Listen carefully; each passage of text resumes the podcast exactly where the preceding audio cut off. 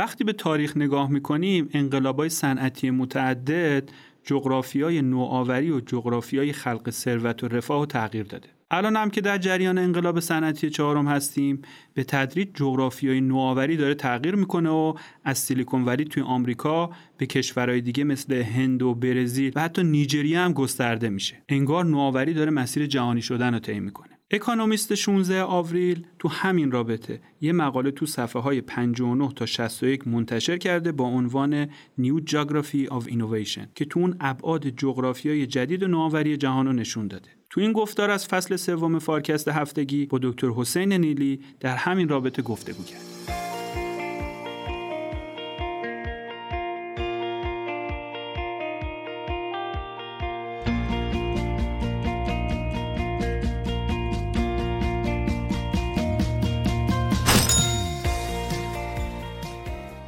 حسین جان سلام. سلام بر شما. یکی از تیترای روی جلد اکانومیست این هفته جغرافیای جدید نوآوری بود. حدس می‌زنم که در مورد هابای جدید استارتاپی خارج از سیلیکون ولی باشه که دارن رو فناوری های پیشرفته و های کار می‌کنن. درسته؟ بله بله همینطوره.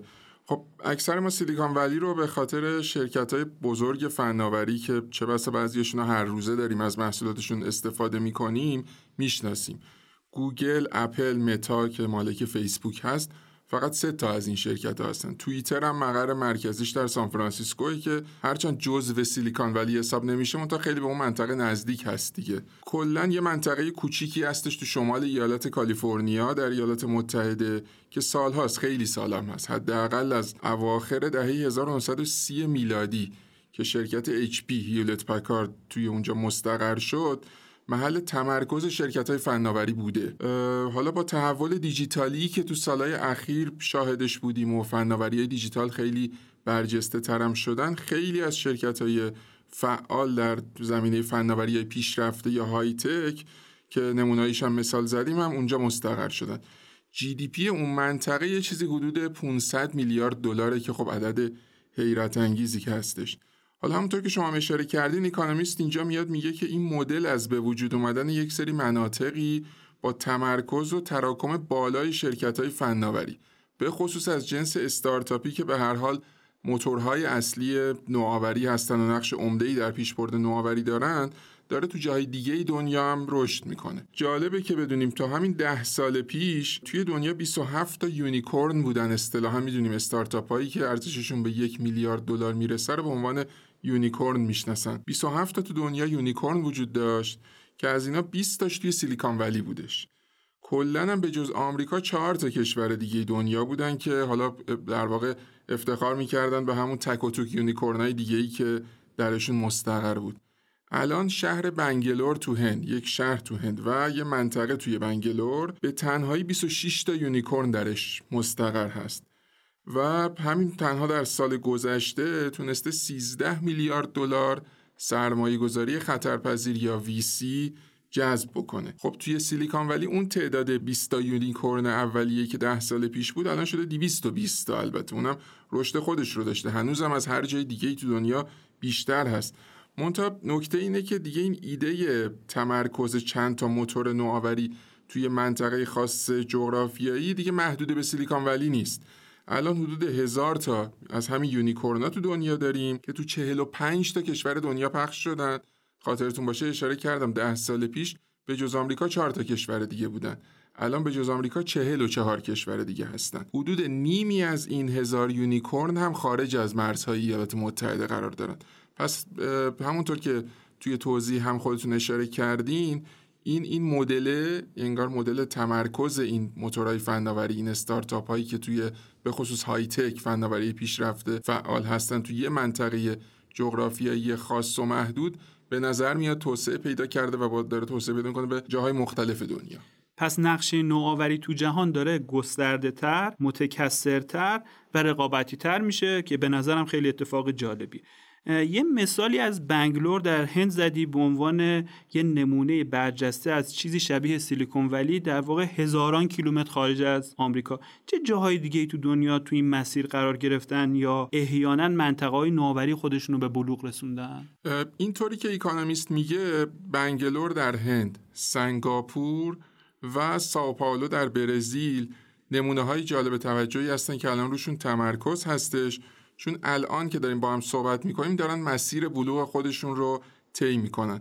چند تا نمونه از از این مناطق جغرافیایی از این شهرها وجود دارن که میشه گفت به بلوغ خودشون رسیدن که از جمله یه سریاش هم محدود به آسیا و آمریکای لاتین و اینها هم نیست. مثلا یه نمونهش لندن هستش آمستردام هلند هستش یا در چین پکن هست که خب اینا دیگه بازارهای بین المللی قابل توجهی هم به نظر میاد که دارن. بعضی شهرها هم انگار توی این نوبت هستن در واقع توی در واقع موقعیتی قرار دارن که به تدریج دارن به این جرگه میپیوندن که یه نمونهش مثلا لیگاس هستش که پایتخت تجاری نیجریه هست و همین الان هم به نظر میاد که شرکت های فناوری پیشرفته با تعداد خوبی داره اونجا توسعه پیدا می‌کنه. صحبت از ناساو توی جزیره باهاماس هم هست که حالا اتفاق اگه اونجا تبدیل بشه به هاب نوآوری احتمالاً برای خیلی جذابیت داره اونجا کار کنن چون کلا بیشتر جنبه توریستی داره با هاماس دیگه. توی بنگلور یه منطقه خاص از شهر بنگلور هم است که این یونیکورنا دفاتر مرکزیشون یا کیوشون هدکوارترشون عمدتا اونجا متراکم شده. این متمرکز شدن توی یه جای الان توی بنگلور که خب شهر نسبتا بزرگی هم فکر می‌کنم باشه اینکه توی منطقه از شهرم اینا متمرکز بشه این مزایای خوبی با خودش به همراه داشته.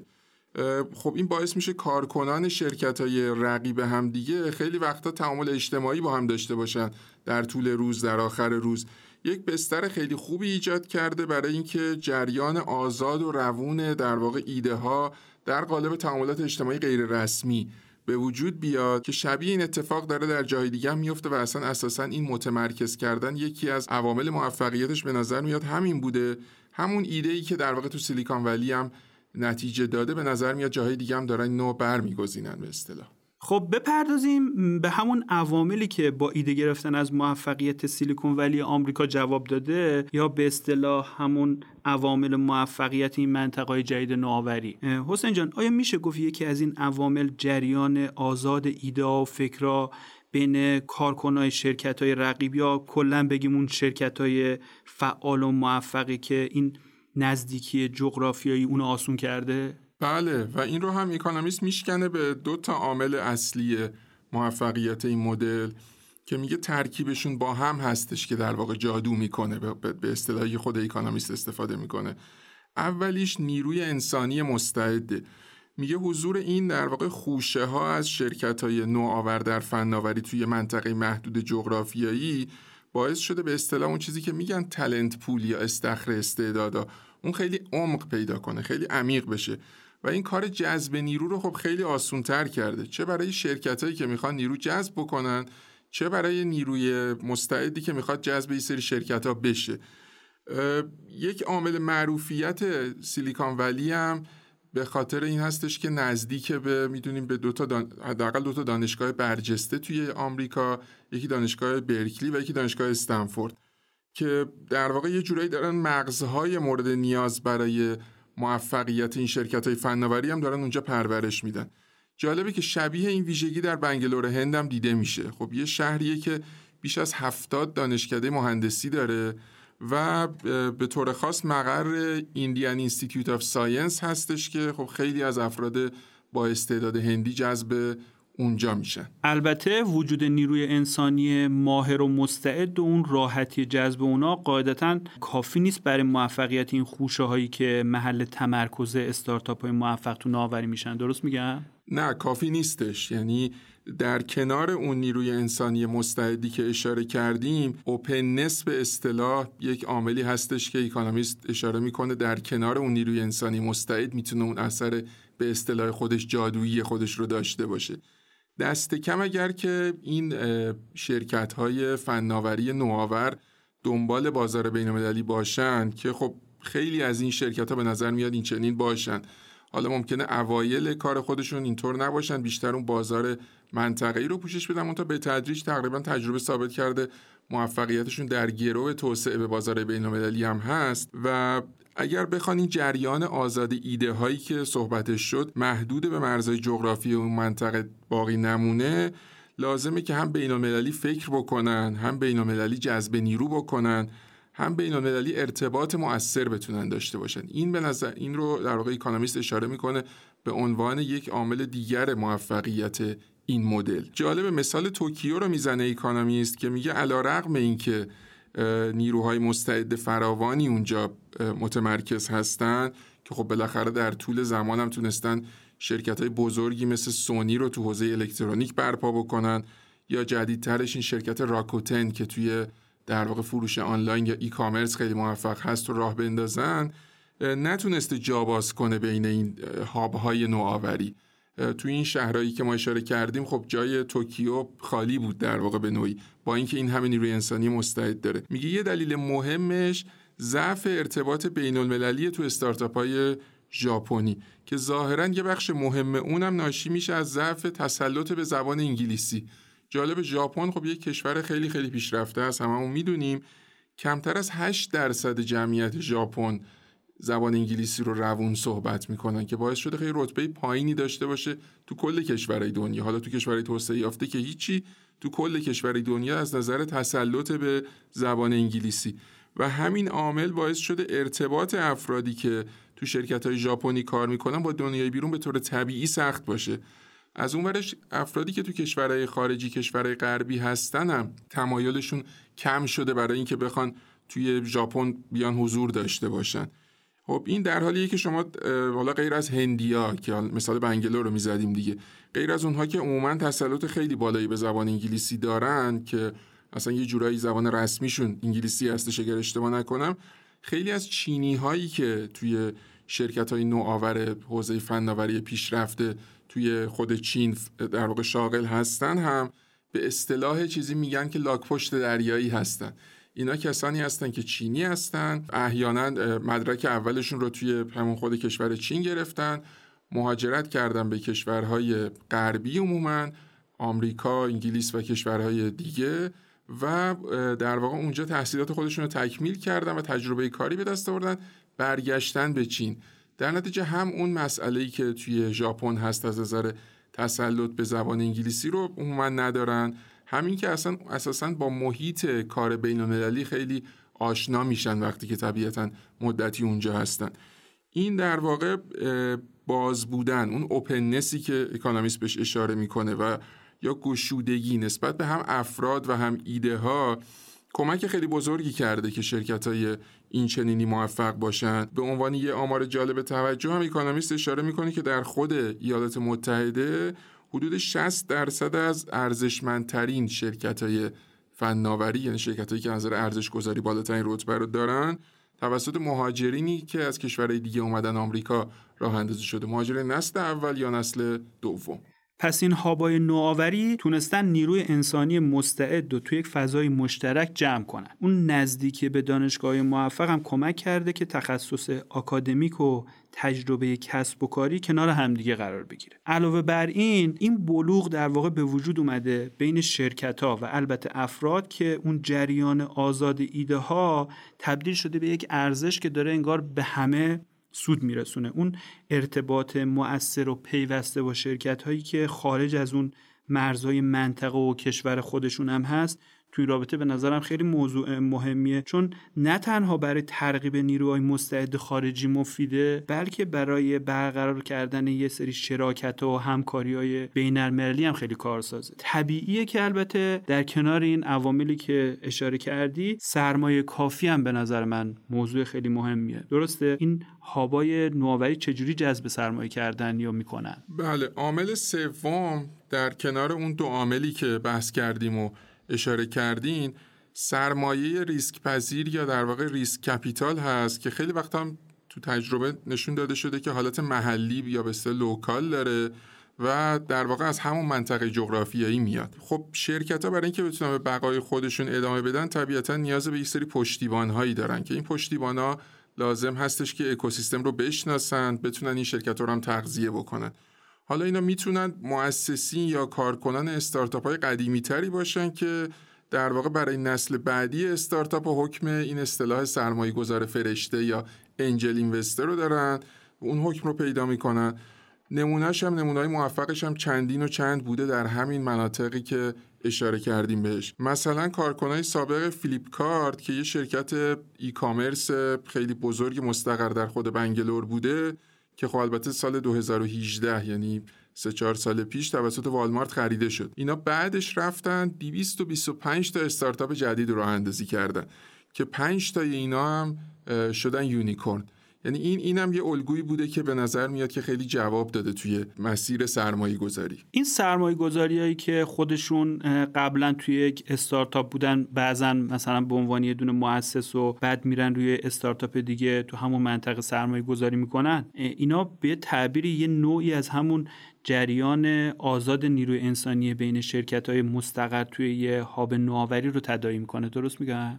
بله بله. یعنی همون بلوغی که شما اشاره کردین که واقعا لازم هست که به دست بیاد اینجا اهمیت خودشو نشون میده. برای اینکه یه همچین اتفاقی بیفته کارکنان در واقع باید آزاد باشن که در نظر بگیرید اینا می‌خوان از شرکت محل کار خودشون جدا بشن برن بپیوندن به رقیب.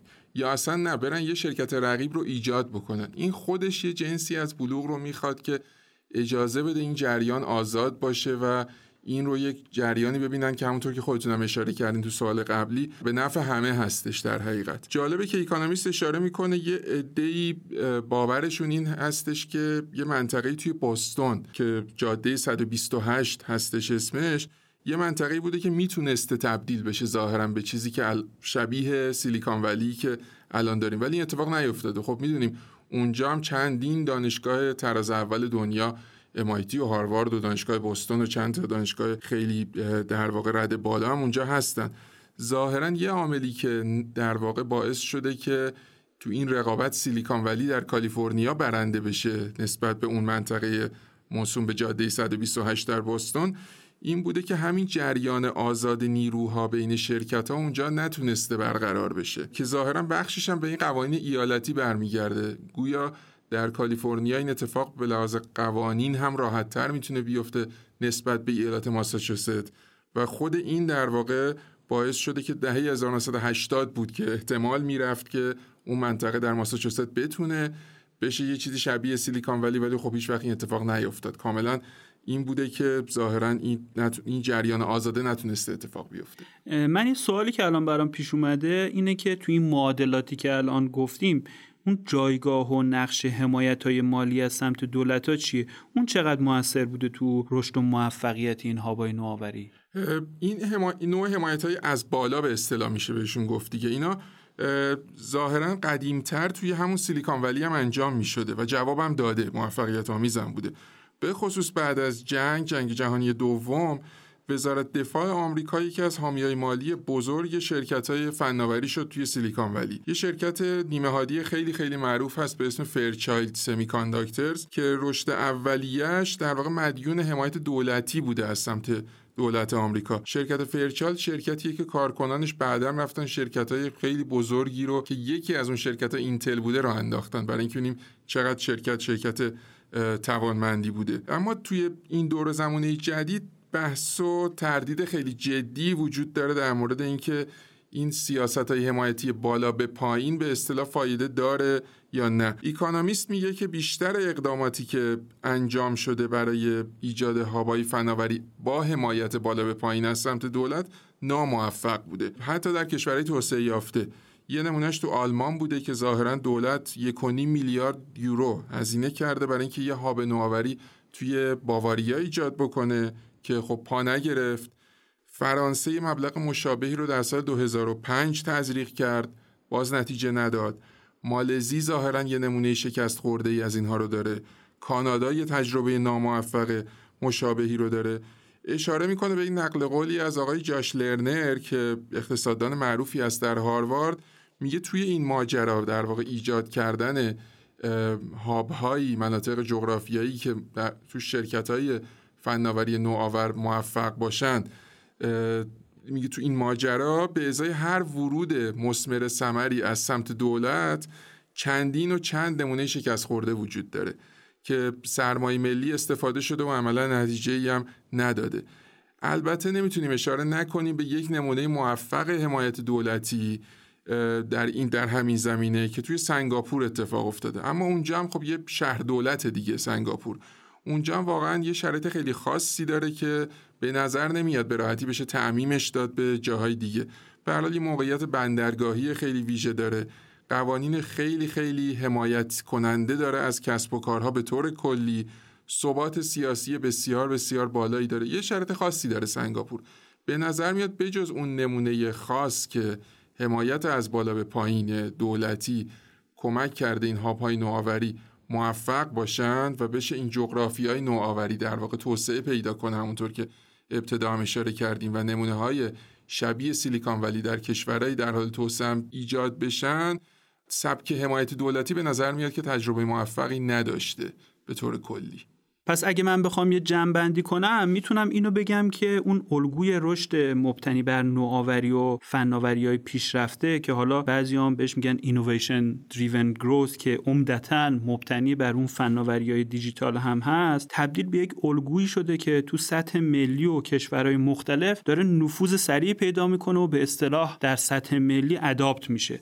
البته سازگاری با این الگوی رشد شاید جدید نیاز داره به سرمایه زیرساخت نیروهای انسانی مستعد و ماهر و حتی حمایت ها و مقررات گذاریایی که دولت ها انجام بدن توی کشورهایی مثل هند و برزیل و حتی نیجریه که خودشون هم یه کشورهای در حال توسعه هستن که تونستن موفقیت های خیلی خوبی رو در این رابطه در واقع به دست بیارن. حالا که موضوع نوآوری توی فناوری های پیشرفته به صورت جدیتری مورد توجه سیاستگزارای ایران هم قرار گرفته به نظرم درس گرفتن از تجربه موفقیت این قبیل کشورها می‌تونه اون ارتفاع کشور ما رو هم تو اون جغرافیای جدید نوآوری بیشتر کنه.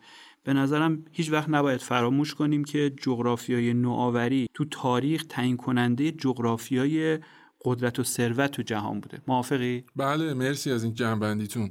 امیدواریم که همونطور که اشاره کردین حالا که توجه تو کشور خودمون هم سمتش رفته واقعا اون ارتفاع واقعا انشالله که افزایش پیدا بکنه. یه نکته هم که فکر می‌کنم اصلا نمیشه از اهمیتش قافل موند همون بحثیه که حالا که دوبارم در این صحبت اشاره کردیم ولی فکر می‌کنم واقعا نمونه خیلی قابل توجهیه.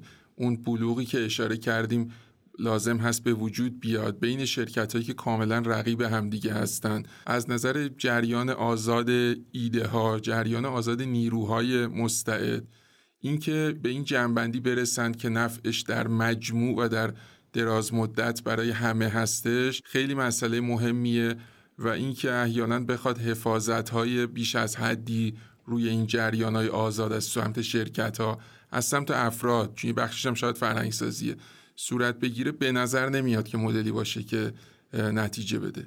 این با اگر که در واقع این هم در نظر بگیریم به نظرم خیلی جنبندی خوبی هم بود دست شما درد نکنه. ممنونم حسین ممنون از شما.